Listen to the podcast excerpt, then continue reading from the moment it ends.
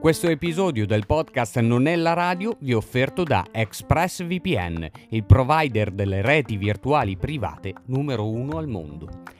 ExpressVPN è uno strumento che oramai utilizzo da parecchio tempo e lo consiglio vivamente a chi risiede in Italia e vuole guardarsi magari un telefilm che non è disponibile qui a causa del geoblocking, ovvero le restrizioni in base al luogo. Faccio un esempio, voglio vedere il mio telefilm preferito ma non è ancora arrivato in tv in Italia, non è su Prime Video e non è su Netflix italiano, ma è su Netflix americano Bene, con ExpressVPN creo automaticamente una rete virtuale privata sul server della nazione che voglio. In questo caso selezionerò semplicemente un server americano per potermi far riconoscere come utente statunitense. E il gioco è fatto. Il rimborso è garantito entro 30 giorni, quindi puoi provare e vedere se fa per te. Il link a ExpressVPN è disponibile nella descrizione del podcast oppure sulla pagina Facebook Marco Blando Vitrotti.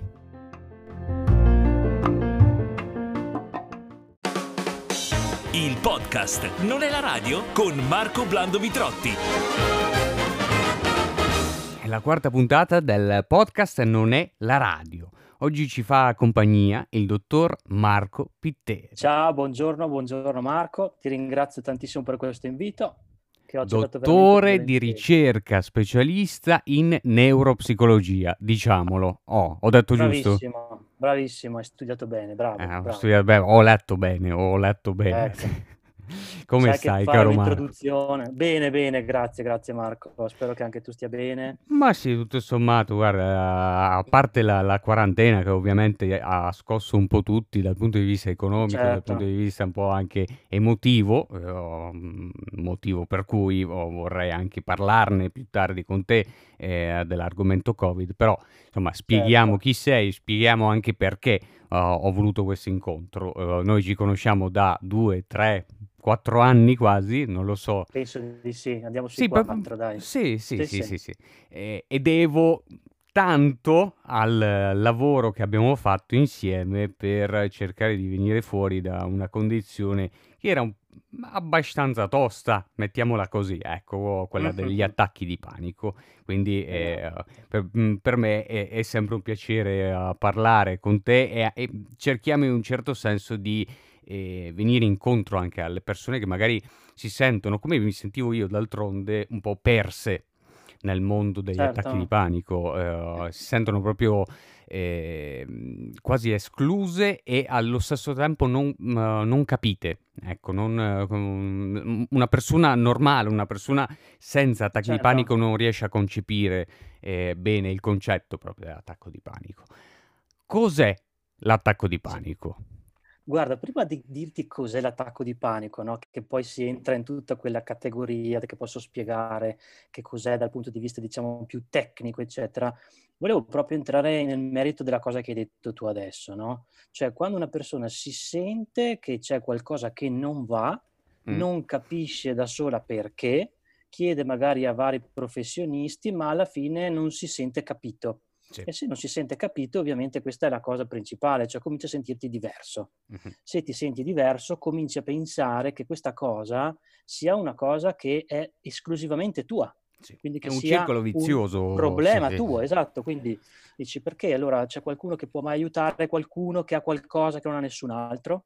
Mm. E allora magari fai un tentativo, ne fai due, magari ti vanno anche a buon fine, ma anche no e quindi cominci a entrare un po' in quel loop dove ti chiudi in te stesso, ti chiedi com- come mai sono fatto così, sarò diverso, non c'è qualcun altro forse simile a me e quindi sì, diciamo sì, che sì, in, in, tutta quella problematica per cui alla fine ti isoli che è la cosa peggiore. Perché ti senti perso e poi... così acutizzi no, la, la, il problema.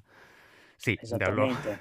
l'ho riscontrato, lo sai bene. Eh, Ti dai un po' come dire per spacciato, no? Sì, Quindi sì, sì, indipendentemente dall'età, dalle prospettive lavorative, mm. dalle prospettive socio-economiche, ti senti spacciato. E se una persona si sente spacciata, è la fine. Mm-hmm. La fine perché non fa più niente e quindi le possibilità anche che ne ha di venirne fuori sono davvero ridotte all'osso. Ma il tuo lavoro proprio consiste nel capire perché anche uh, succedono cose simili, insomma, episodi simili che portano veramente le persone a eh, rinchiudersi in casa, a ehm, Esatto. isolarsi dal mondo, ecco. Allora, la mia formazione è prevalentemente, cioè sono laureato in psicologia, sono un neuropsicologo, quindi la mia formazione è prettamente neuropsicologica. Vuol cosa vuol dire? Mm. Tutta la questione legata alla eh, andare a valutare il comportamento, quindi il linguaggio, le espressioni corporee, cioè tutto quello che si vede come comportamento delle Sì. persone, che però ovviamente non ha una lettura esclusivamente psicologica, ma anche neuropsicologica. Cosa vuol dire? Che partiamo dal rapporto mente-cervello. Noi riusciamo a fare delle cose, pensiamo, riusciamo a stare attenti, memorizziamo. Queste sono tutte funzioni cognitive, ovviamente che si possono approcciare dal punto di vista dello studio del comportamento. Ma quello che è interessante alla neuropsicologia è andare a vedere qual è il rapporto tra questo comportamento e un organo particolare che è il cervello. Quindi il cosiddetto rapporto mente-cervello. Quindi Ora, per mente si sappiamo- intende tutta la struttura cognitiva e per cervello Tutta. ovviamente l'organo. Ok, non solo per mente la struttura cognitiva, ma anche la personalità, le car- Ok, il- ok. il Sì, profilo sì, sì, sì. cognitivo, cioè tutto quello che fa parte di una persona, si può come dire la vediamo anima? noi. Ma in alcuni cioè, è un problema terminologico, però Ma si sì, può anche no. dire anima. Ma No, entriamo, entriamo nella teologia, no, no, no, no. per Però carità. insomma, ecco, è quella cosa che tanti dicono, ecco, se io, no, eh, ho, io ho un corpo, si dice Sì. sempre, in realtà io sono un corpo, per cui ecco proprio questo Perché dualismo, quello- no, questa de- de- distinzione no? La- particolare? se tu- se- perché se tu ci pensi, se tu dici che io ho un corpo, tu sei un qualcuno dentro a qualcosa, Sì. ma quel qualcosa non è tuo, è Mhm. come se fosse una, una scatola. In realtà quella scatola sei tu stesso. Sì. Non solo però sì, quello, ma è anche la tua anima, quindi il, il rapporto mente-corpo ormai, eh, cioè siamo da molto tempo che c'è una prospettiva nuova da questo punto di vista, non c'è più questo dualismo, tu hai il tuo corpo e sei la tua anima o hai un'anima e hai un corpo, Sei du- tu sei mm, mente corpo. Ok, sì, du- due soggetti eh, sì, eh, separati. Ok. Esattamente, visione cartesiana, insomma, ormai diciamo superata. Non è, è una cosa che eh, è sempre attuale, nel senso che tantissimi professionisti purtroppo o si occupano del corpo, la medicina ad esempio, o le neuroscienze diciamo più, più sperimentali, oppure si occupano di tutta quella parte psico, psicologia, eh, anima, eh, il benessere della persona, tendendo a dimenticarsi che quella persona è anche un corpo. Quindi ne- nel D'accordo. tuo lavoro cerchi di comprendere un po' eh, eh, entrambi ah, gli aspetti. Ecco, lo sia... Esattamente, in particolar ok. modo la neuropsicologia è interessata storicamente a capire quali sono le conseguenze a livello del comportamento dopo una lesione cerebrale o dopo delle disfunzioni cerebrali. Quindi diciamo, ragioniamo un po' come hardware e software Sì, sì, sì, no, sì, degli sì, sì. computer.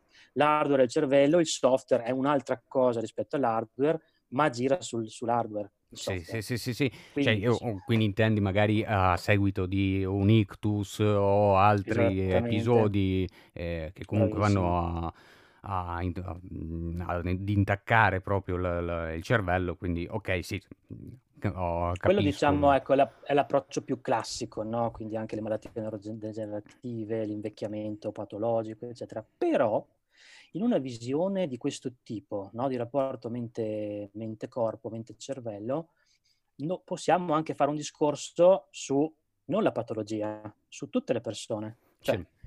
se noi stiamo fisicamente male, stiamo anche magari emotivamente male o non riusciamo ad avere le migliori performance cognitive.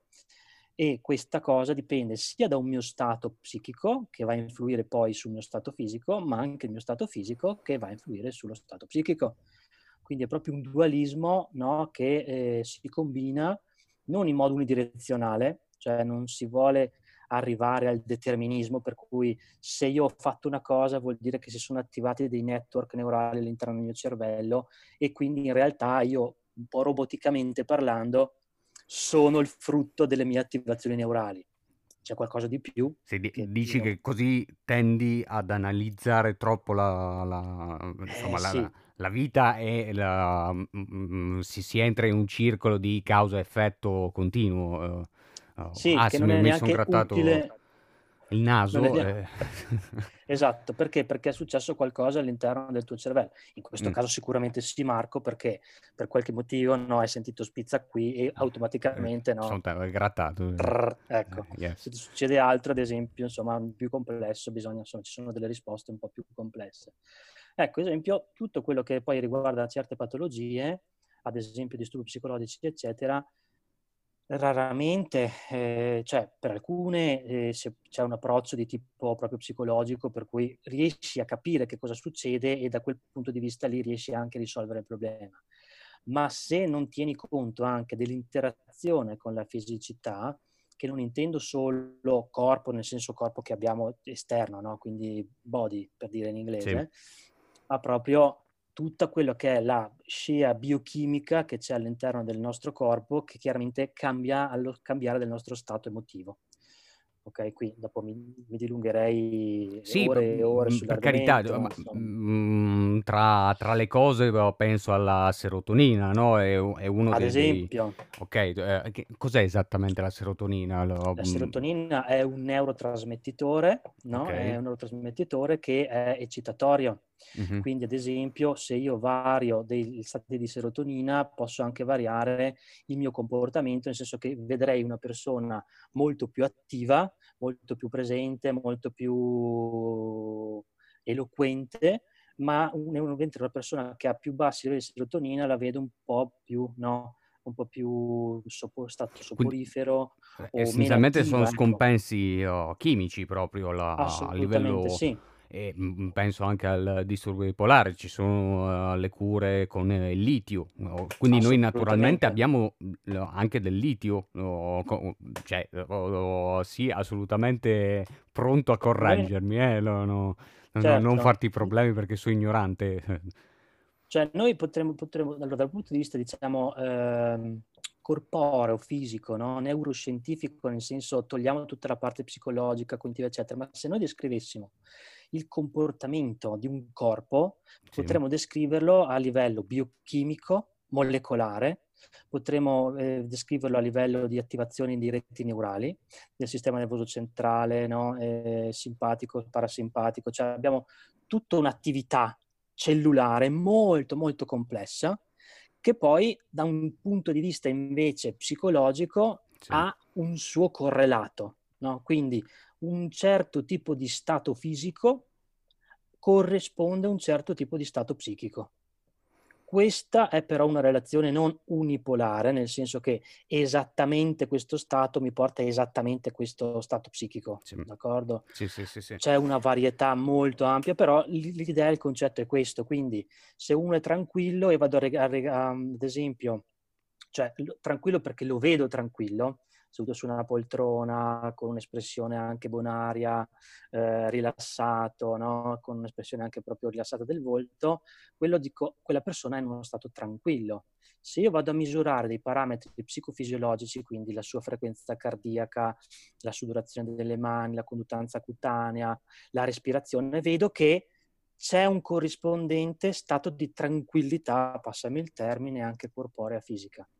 Se al contrario vedo una persona che dico, caspita, quello lì è molto agitato, continua a parlare, gli scudano le mani, no? palpita, è uno stato ansioso e vado a, re- re- diciamo a, a registrare parametri fisici corporei di, quel, di quella persona in quel momento, vedo che sono molto più alterati e hanno un profilo specifico rispetto ai profili della persona che invece prima se ne stava serenamente, bellamente seduta sulla sua poltrona. Chiaro, eh, Ecco, mm, quindi insomma, sostanzialmente determini effettivamente il suo stato, lo- eh, che sia un attacco di panico, appunto come dicevamo, una depressione. Cioè, quindi essenzialmente l'attacco di panico, come altri di- disturbi, è un- uno scompenso, lo- è un qualcosa che, che- che va ad attivarsi. eh, spieghiamo anche, cioè, eh, spiegaci esattamente cosa avviene all'interno del cervello eh, nel caso dell'attacco di Allora, panico.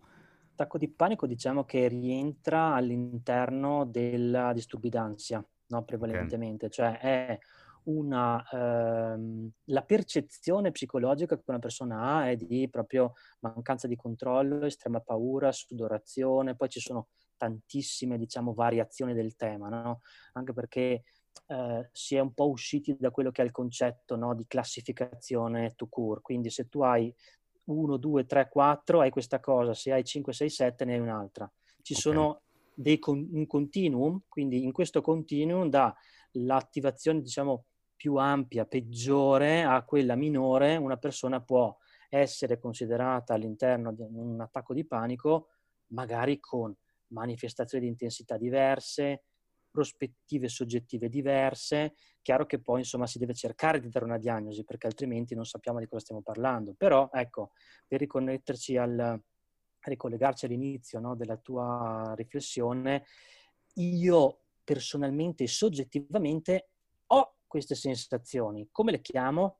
Le definisco come attacco di panico, le definisco come qualcosa che posso descrivere ma che non è no, eh, concepibile o classificabile in una diagnosi, perché dal nostro punto di vista è questa la difficoltà più grande, cioè ogni persona è diversa, ogni persona ha delle caratteristiche diverse, ha uno stile cognitivo diverso, una personalità diversa, è nato in un posto diverso, è stato allevato in un modo diverso, fattori appartiene a un fattore sì, ambientale sì. completamente diverso, quindi ognuno alla fine no, ha il suo profilo, mm-hmm. però all'interno di questo profilo possiamo dire guarda che potresti rientrare in questa grande categoria.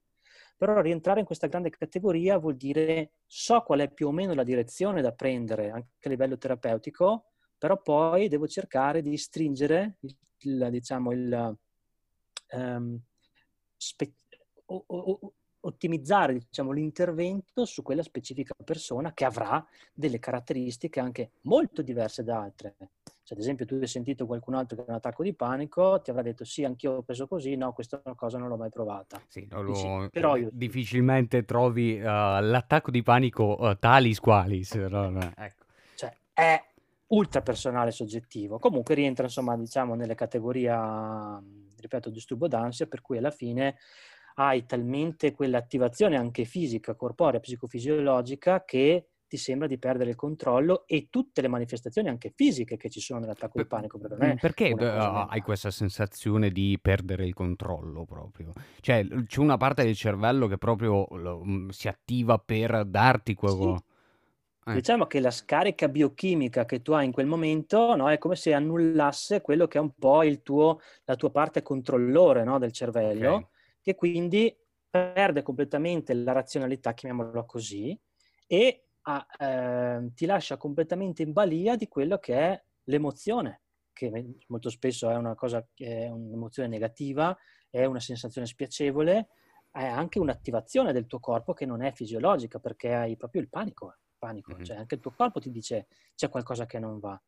Tutto questo rientra nelle, nella disturbo d'ansia e il disturbo d'ansia è caratteristico, se noi pensiamo che siamo frutto di, no, di migliaia di anni di evoluzione, eh, vuol dire che se noi oggi abbiamo ancora queste caratteristiche, vuol dire che sono state utili nella, nel, nel, nel, nel, cammino evolutivo, da un punto di vista evoluzionistico, proprio darwiniano. Quindi se una cosa è stata utile, la mantengo, se non è stata utile, sicuramente l'ho persa. La perdo. Ora, che cosa è stato utile dal punto di vista evolutivo, no? Di questa iperattivazione, no? iperarousal, no? che ti porta poi a chiamare ansia, a chiamare stato di panico. È il fatto che eh, il nostro corpo deve prepararsi a due fondamentali eh, posizioni quando c'è un pericolo. Quello di fight or flight, quindi o combatti o scappi. O sparisci. D'accordo? Sì, sì, sì, Qual è la questione? Che siccome queste sono tutte reazioni estremamente veloci, perché se io ad esempio sono nella, faccio conto in un bosco, sono un, un animale che può essere predato, sento un rumore nel bosco vedo che un cespuglio si sta muovendo, va da sé che non è proprio fisiologico, comunque diciamo così, di sopravvivenza, mettersi lì, pensare, dire ma ci sarà qualcuno lì dietro, sarà pericoloso, non sarà pericoloso, sto qui e guardo o mi conviene andare? Perché nel momento in cui io ho fatto questo ragionamento, eh, magari quella cosa è uscita dal, dal, dal cespuglio. Quindi è una sorta di preallarme, non è proprio... Allarmissimo, esatto. Okay. Cioè, mm. è proprio il tuo corpo che reagisce e dice attenzione, ci sono degli stimoli esterni che io non so bene come categorizzare, però sei ti conviene sull'attenti, Sei sull'attenti, capisci che, che, che, che, c'è qualcosa che non va. Bravissimo. Oh, ok. Ok, sì. quindi o combatti, quindi è troppo tardi ce l'hai davanti, oppure mm-hmm. te la fili. Questo chiaramente è sopravvivenza. Ora, nella, eh, nel giorno, al giorno d'oggi raramente ci possiamo trovare in questi stati, eppure quello che il nostro corpo ci sta dicendo è esattamente quello che prova una persona davanti a una tigre libera no, nella giungla. D'accordo? Uguale, perché Dove la sensazione è quella, sì, sì, sì. È quella.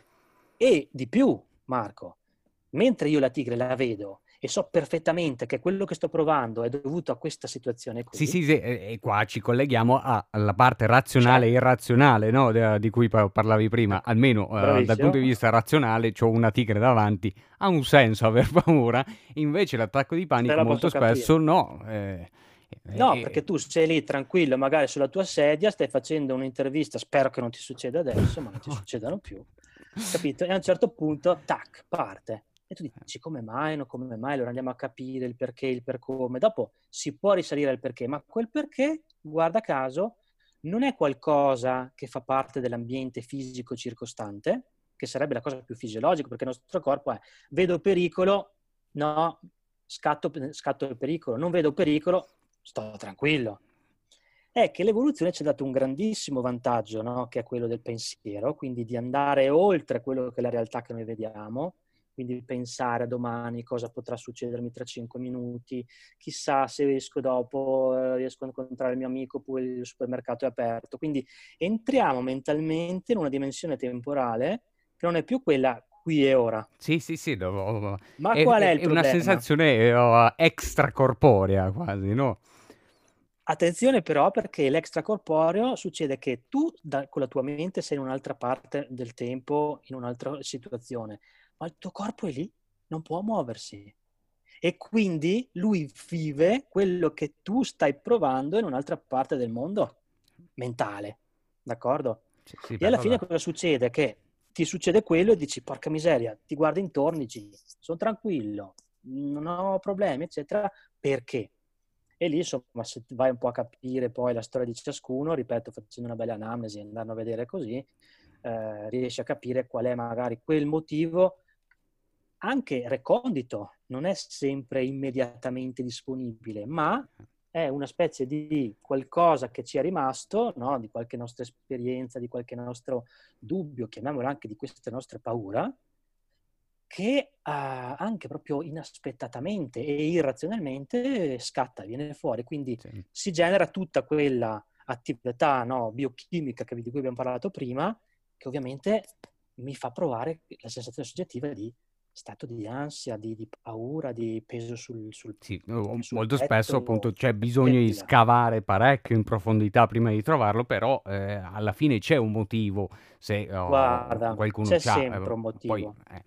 Dal punto eh, di vista meno scientifico. Do- domanda mm, probabilmente stupida, ma eh, oh, che, che, che, avranno fatto già in mille giornalisti e conduttori tv a, a, a esperti di psicologia, ma perché ci sono persone che quando oh, dicevi oh, hai fatto l'esempio del bosco il segnale sì. di pericolo perché ci sono alcuni che quel pericolo proprio non lo sentono anzi vanno mm-hmm. in cerca di quel pericolo i cosiddetti scellerati no? I, i temerari certo. cosa, cosa hanno di diverso a domanda stupida risposta stupida ok Ottimo. Non perché ti do della domanda stupida, però... Ma tanto stiamo, puoi diciamo, anche. No? Stiamo, diciamo, il gioco.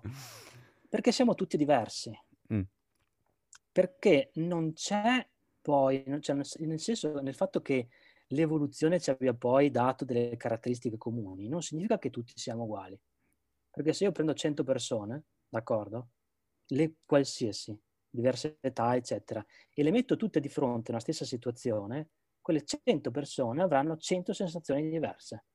Chi le avrà più, Beh, diciamo, più, più forti, accentuate, forti, sì, sì, sì, sì, sì, Ma, e questo da... fa parte da...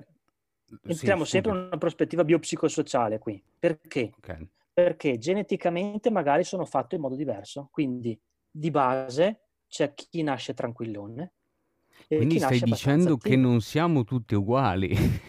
Hai visto? Risposta banale, no? No, no, ma, ma ca- capisco cosa intendi, che, anzi, l'ho, l'ho vissuto cosa intendi.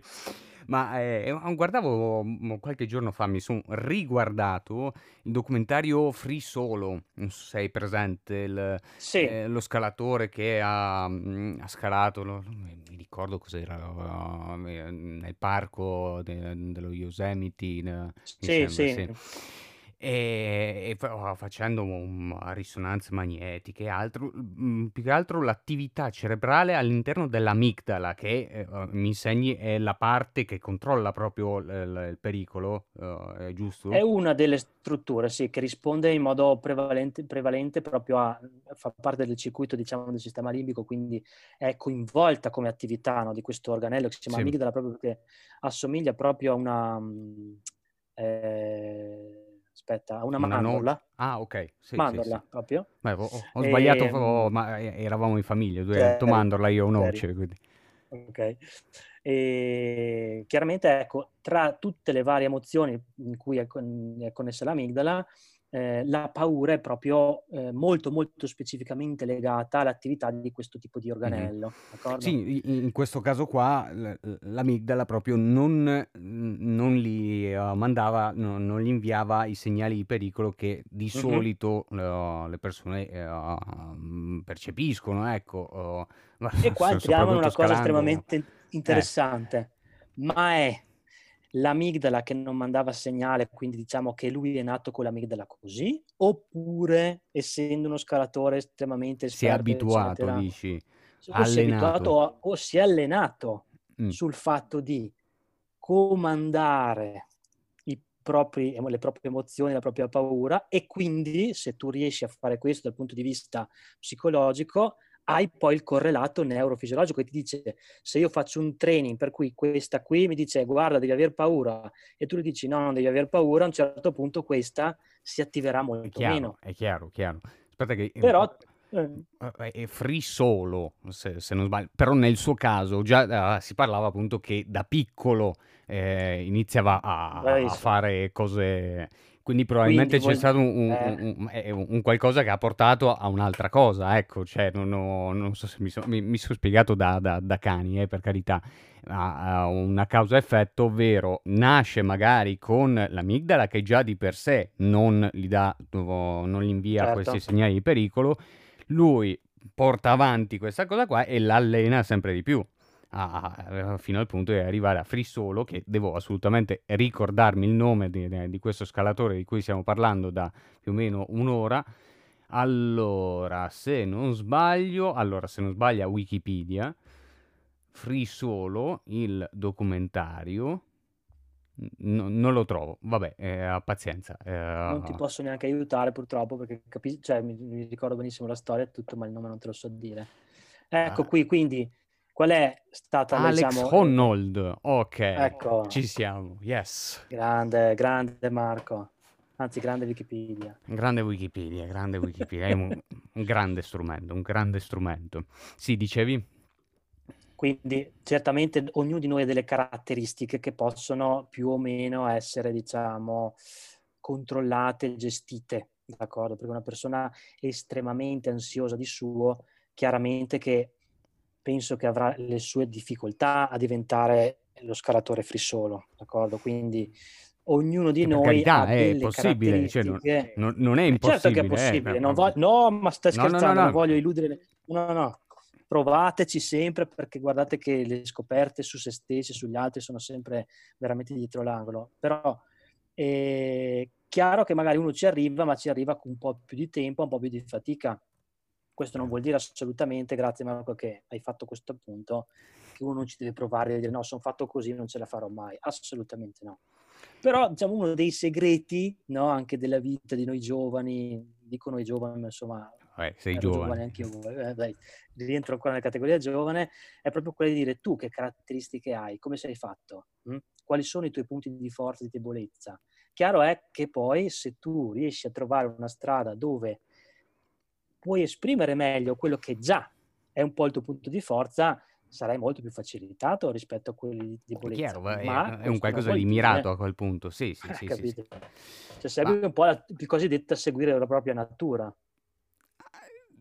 Con l'attacco di panico, con gli stati d'ansia, uh, spesso si tende anche a sviluppare magari una depressione oppure mm-hmm. non ha niente a che fare, non lo so, e, e mh, mm, per questo anche ti chiedo, la depressione nasce per forza da uno stato d'ansia oppure è un qualcosa a parte, è un qualcosa che può nascere anche a prescindere da, da uno mm-hmm. stato d'ansia?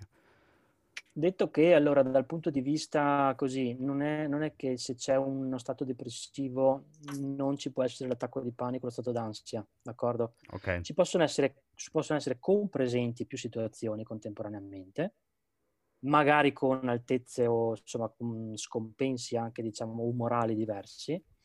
La depressione però ha un quadro clinico molto diverso, quadro clinico molto diverso, per cui se andiamo verso l'attacco di panico, verso diciamo l'estremo ansioso, quindi grande attività, grande anche eh, reattività, perché il tuo corpo è estremamente reattivo, cioè se chiude una porta un po' più forte tu salti e vai fino al soffitto per dire, cioè è una situazione proprio in cui il corpo è estremamente reattivo.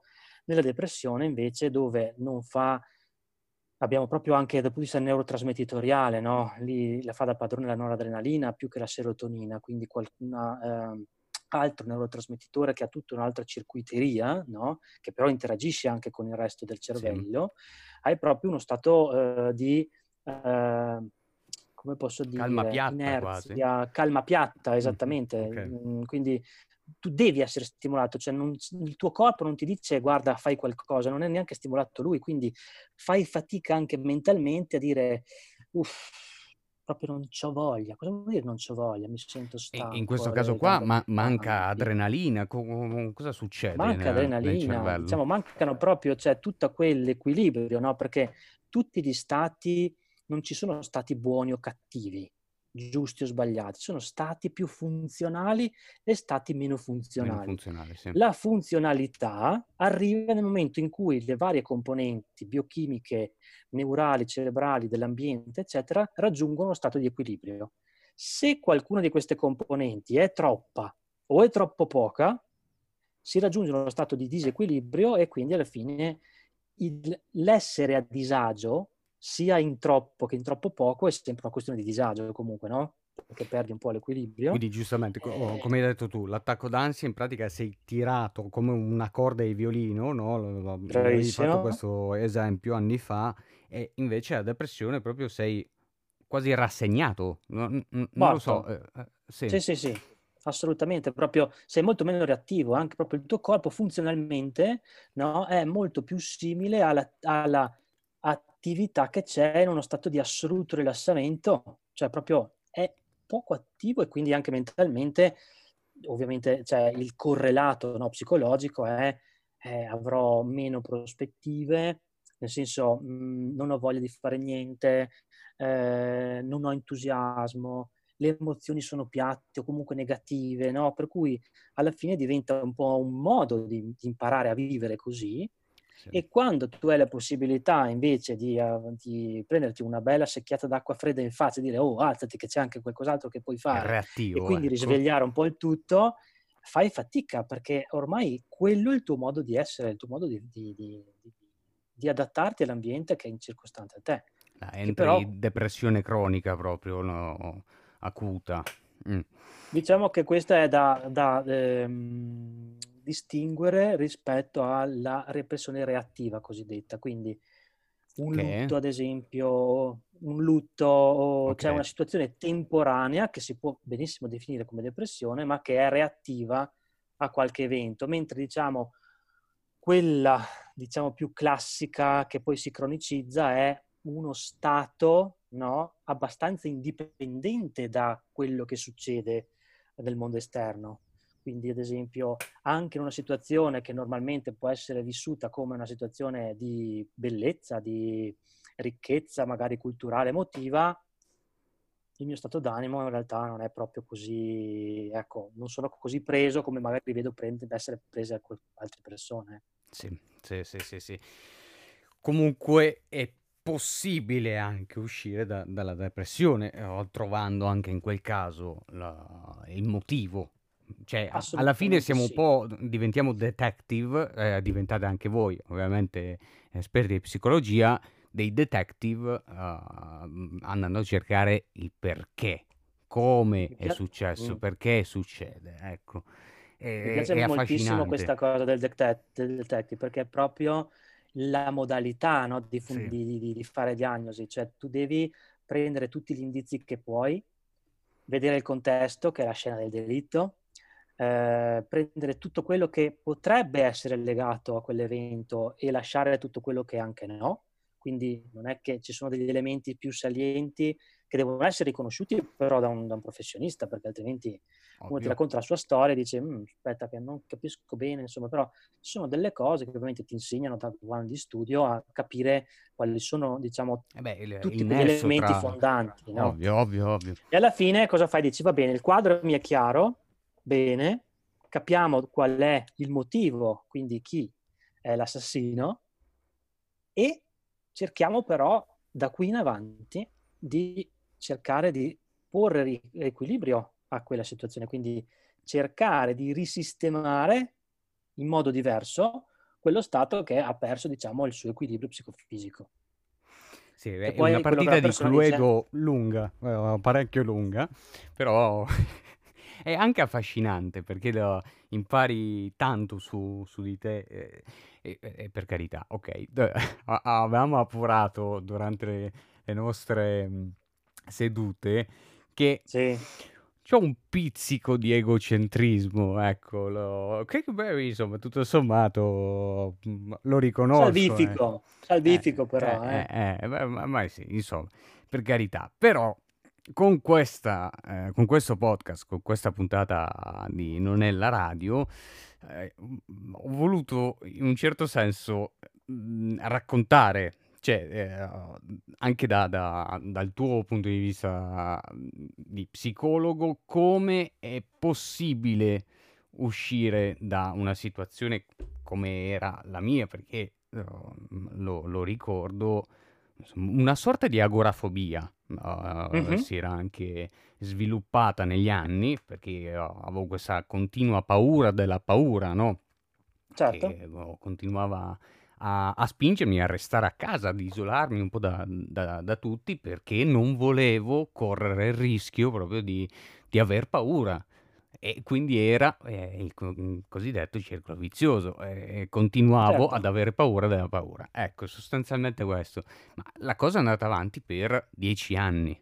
Dieci anni e noi fortunatamente dopo ci siamo conosciuti, perché anche in questo caso c'è da dire che eh, su- sulla strada de- degli attacchi di panico c'è anche chi ne esce da solo, ma per carità, che, chi Certo. m- magari è più forte, carità, insomma, ha eh, anche le conoscenze giuste, riesce a venirne fuori, però nel mio caso ho trovato tante persone che mi hanno aiutato, eh, però non nel modo giusto. E- e- Mhm. e mi insegni che la psicologia molto spesso dipende anche da un rapporto eh, che si va a formare tra psicologo e, eh, e paziente. Assolutamente sì, Eh, Marco. in questo Mhm. caso io e te, insomma, ci siamo conosciuti, no- no- non ti sto facendo pubblicità a te, sto dicendo più che altro che, eh, beh, poi per carità faccio anche pubblicità a te, ma sto dicendo di non fermarsi alla prima campana, perché se mi fossi eh, fermato, cosa che ho fatto, perché per eh,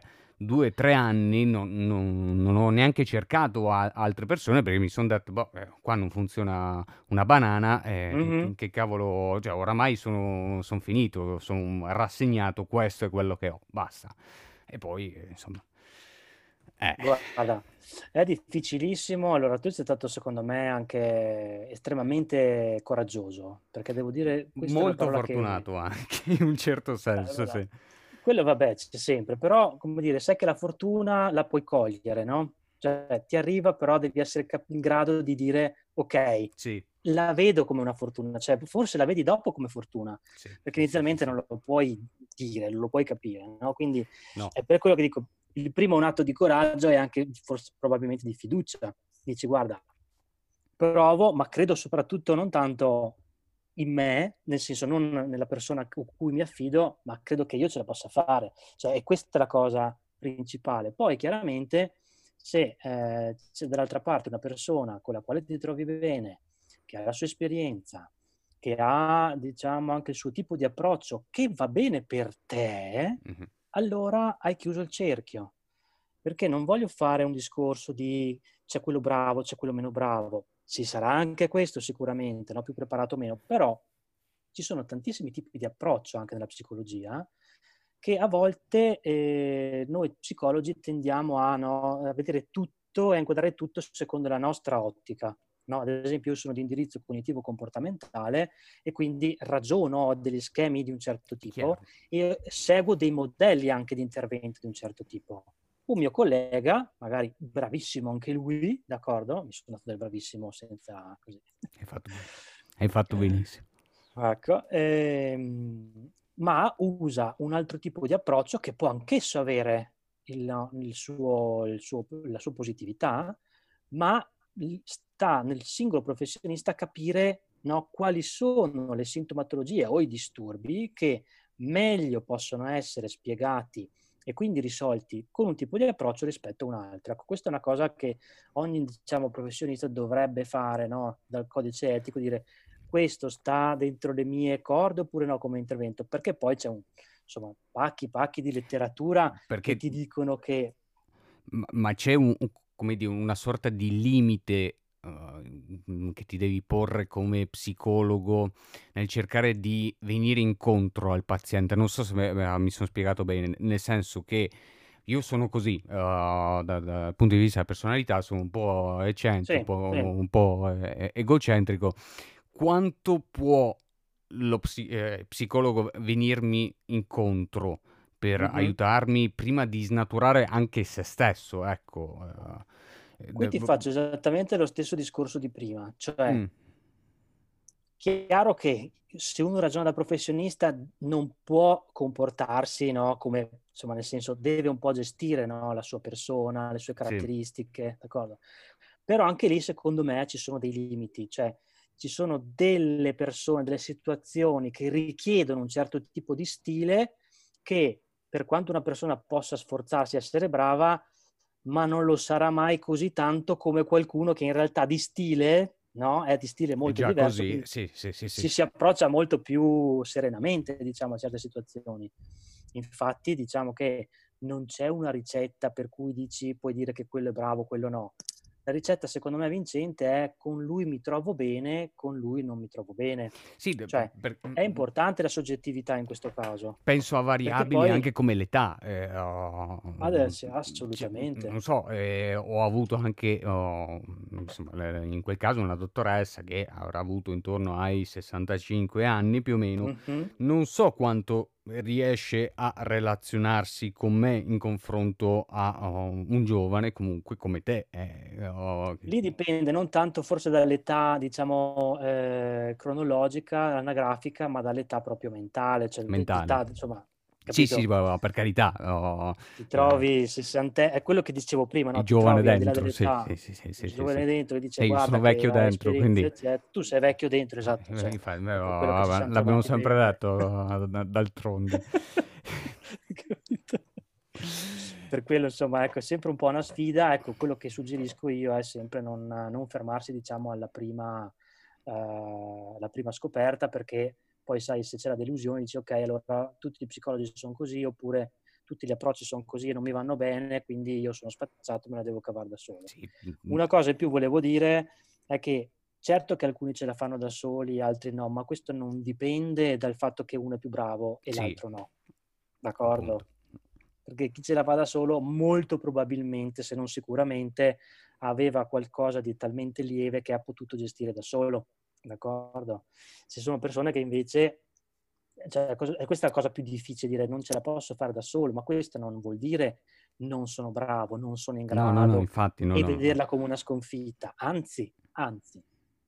Solo lo, che viviamo una cultura purtroppo che insomma sai che tutti devono essere autosufficienti, bravi in tutto, tuttologi e ognuno deve aprire la bocca e sapere Sì, più degli altri. internet è un Eh, qualcosa, da- soprattutto internet. beh, Mi ricordo all'esordio di questi attacchi di panico, eh, andai su, su Google, eh, le solite ricerche. Dottor mi- Google, Mamma mia, mi, mi- venne fuori mh, allora, danni permanenti al cervelletto. Basta, ero spacciato, cioè in testa mia chiaro, basta, finita, finita, no- no- non c'era chiaro. modo di, di venirne fuori. Ma sì, le- e poi quel senso veramente, l'hai detto all'inizio, no? Che nessun attacco di panico è uguale o difficilmente è uguale a quello di un'altra persona, no? Certo. Se io ho un attacco di panico è difficile che il mio vicino di casa, che magari soffre di attacchi di panico, abbia mm, lo stesso identico attacco di panico. Quindi è, è difficile anche relazionarsi co- co- con le persone e ti senti sempre più solo. E qua rientriamo appunto senza ripeterci nel discorso del- Mhm. dell'isolarsi sempre di più. e allegria, insomma. Senti, Certo. dom- domanda che voglio farti invece. Perché Vai. ci sono alcune persone che sono inclini o cercano addirittura la cospirazione, le cospirazioni in genere? Cospirazione intesa come... L'assassinio di Kennedy, non lo so. Mhm. Ecco, mm, anzi, meglio ancora, Elvis è ancora vivo. Perché c'è una persona che è incline a credere che Elvis sia ancora vivo? Anche qui, che non metto in, dub- diciamo, eh, non- non metto in dubbio no. che, che sia vivo, che sia morto, eh, per carità, che non voglio offendere nessuno, ma perché? Certo. Cioè, eh, chi, eh, chi vuole cercare queste, queste storie? Ecco. Anche qui ci sono tanti profili no? diversi, ci sono caratteristiche diverse. Infatti, se tu vai a prendere dei profili che possono essere quelli dei cospiratori, ma anche quelli dei non cospiratori, perché anche quello può essere, diciamo, no, il gruppo di interesse. Se io Sì. fossi un cospiratore, mi chiederei, ma perché qualcuno no, non è cospiratore come me?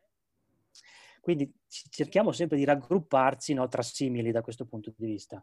Chiaro è che, essendo un non cospiratore, parlo dell'altro gruppo cospiratore, quindi probabilmente nelle caratteristiche del cospiratore ci sono dei modi di ragionare, dei modi anche di pensare, ad esempio, che mh, sono meno atti a verificare, chiedere la prova, oppure credere di più nelle cose che mi dicono gli altri rispetto a quello che io stesso posso andare a verificare o meno.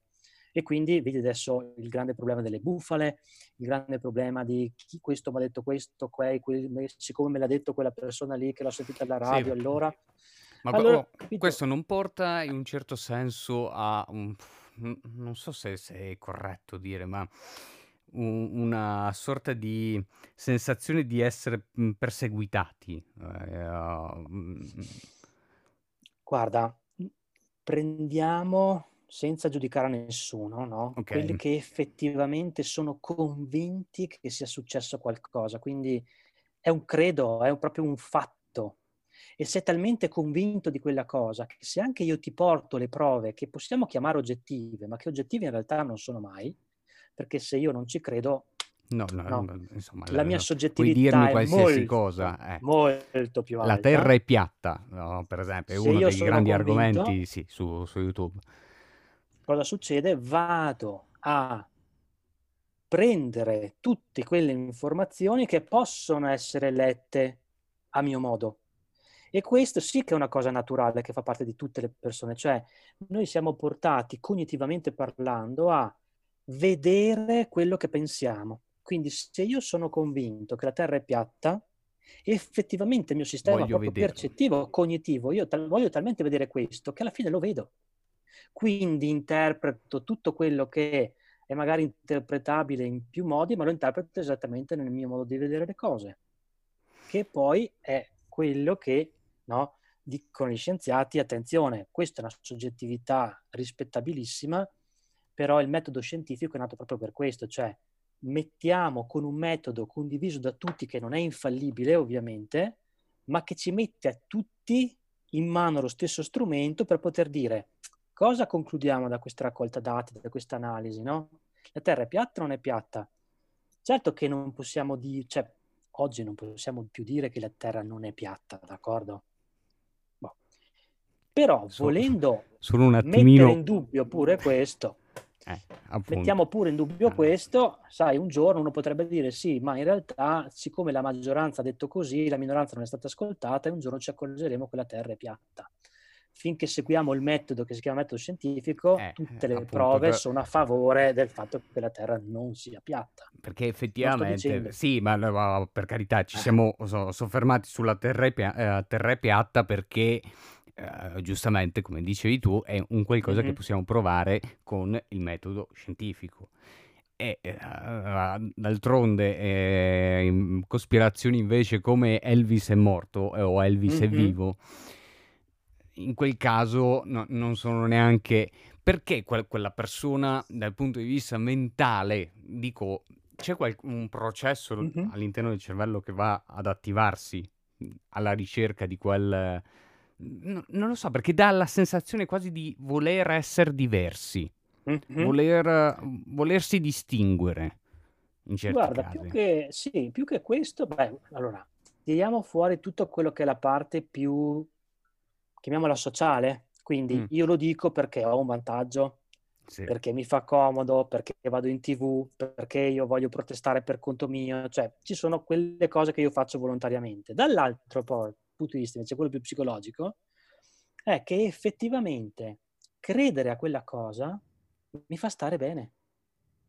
Sì. Sembra banale da dire, no, ma no, no, se quella cosa lì, io ci, mi sono convinto e quel pensiero lì mi fa stare bene, perché quel pensiero attiva tutta una serie di tranquillità, eccetera, no? Quindi proprio anche il mio corpo sta tranquillo. Cioè se io mi convinco un giorno che non c'è pericolo nel camminare no? lungo, una, lungo diciamo, una, un'inferriata strapiombo, mi, mi convinco che non c'è pericolo, io la farò tranquillamente e tu mi puoi dire guarda che in base al peso, al vento e tutto ci sono le probabilità rischi, che quindi sì, sì. scientificamente ti dico guarda che è pericoloso perché le probabilità di rischio sono alte, ma se io mi convinco di quello, io posso affrontare anche davvero la fune, no? eh, potrei diventare funambolo da un giorno all'altro e passare da un grattacielo all'altro come quelli che fanno per di professione o buttarmi Quindi tu, tutto sommato dici che è, è anche un bene avere questa qualità il, il, il cospiratore che, che, che, si fa che si pone delle domande in un certo senso allora è un bene da chi la, da chi la prova ovviamente non okay. è un bene sociale sì, sì, sì, sì, chiaro perché poi ecco i, i movimenti cospirazionisti ad esempio o i movimenti che sono pro UFO, insomma, paranormale, che non voglio dire che non esista di per sé, perché non ho le prove, ma scientificamente non possiamo dire che possiamo confermare che esistono queste realtà qui.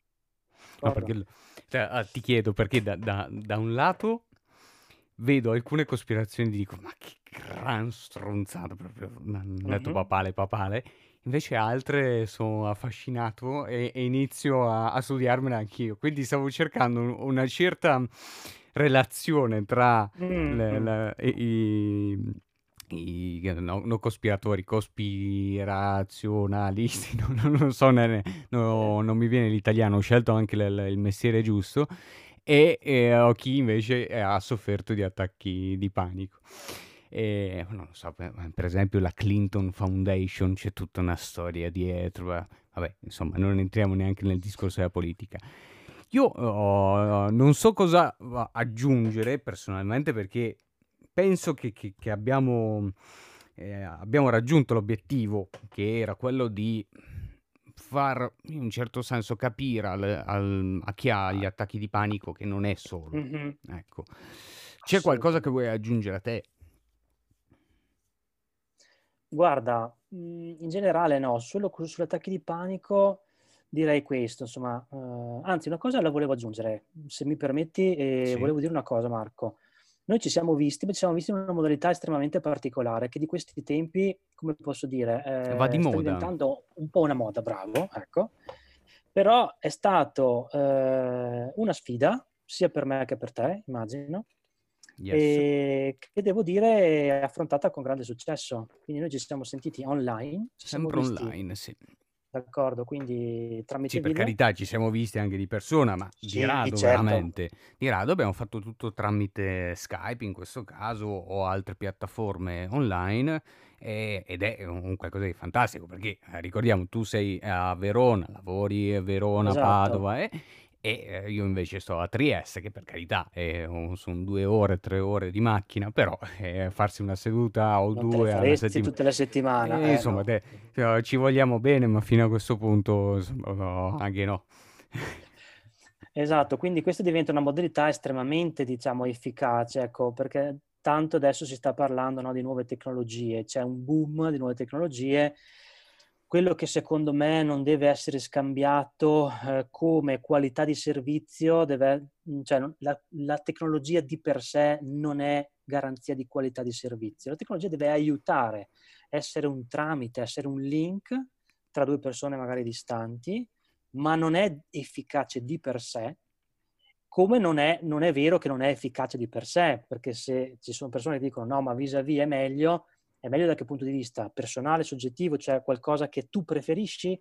Bene. Se però dici che è meglio, io ti dico che in letteratura, soprattutto in Inghilterra, ci sono moltissimi dati dove comparano proprio gli interventi vis-à-vis con quelli uh, online e non ci sono assolutamente differenze. È una questione di preferenza. No, anzi, ho intervistato non... un, uh, un, insegnante proprio l'altro giorno per l'agenzia stampa che mi diceva che gli alunni eh, che di solito sono più timidi in classe hanno avuto, hanno avuto proprio una, un periodo di rinascita eh, durante questa mm-hmm. quarantena, perché il, i voti sono migliorati eh, cioè, tanto, ecco, mm-hmm. ma, ma, si vede proprio l'effetto del ehm, dell'essere più sicuri di sé, anche no, non avendo una pressione psicologica e fisica anche mm-hmm. uh, eh, attorno no? L- nel contesto de- della classe. Quindi sì, uh, da, da non Guarda. sottovalutare assolutamente anche una seduta uh, terapeutica, in questo caso online. Assolutamente con, sì con eh, esperti qualificati chiaramente. No? Quello sicuramente, sempre. Non è che mi faccio fare la seduta terapeutica da, non lo so, da Fedez, eccolo, o da Chiara Ferragni. E poi, per carità, magari eh, loro doti anche dal punto di vista psicologico ci possono stupire. Io ti ringrazio ovviamente Marco, eh, dottor Grazie Marco te, Pitteri, Marco. dove possiamo trovarti eh, se abbiamo bisogno, ricordiamo eh, anche su Facebook, boh, basta cercare Sì, Marco Pitteri, ti, ti troviamo, ma eh, ovviamente anche su, eh, via email sul sito anche sì, dell'Università c'è, di Verona. bravissimo. Università di. Verona, ci sono tutti i miei recapiti, eventualmente anche lì per tutto quanto. Grazie, grazie, grazie, ci tenevo, grazie ancora a Marco Pitteri. Grazie a te Marco, alla prossima. Il podcast non è la radio, disponibile su Apple Podcast, Spotify e altre piattaforme online.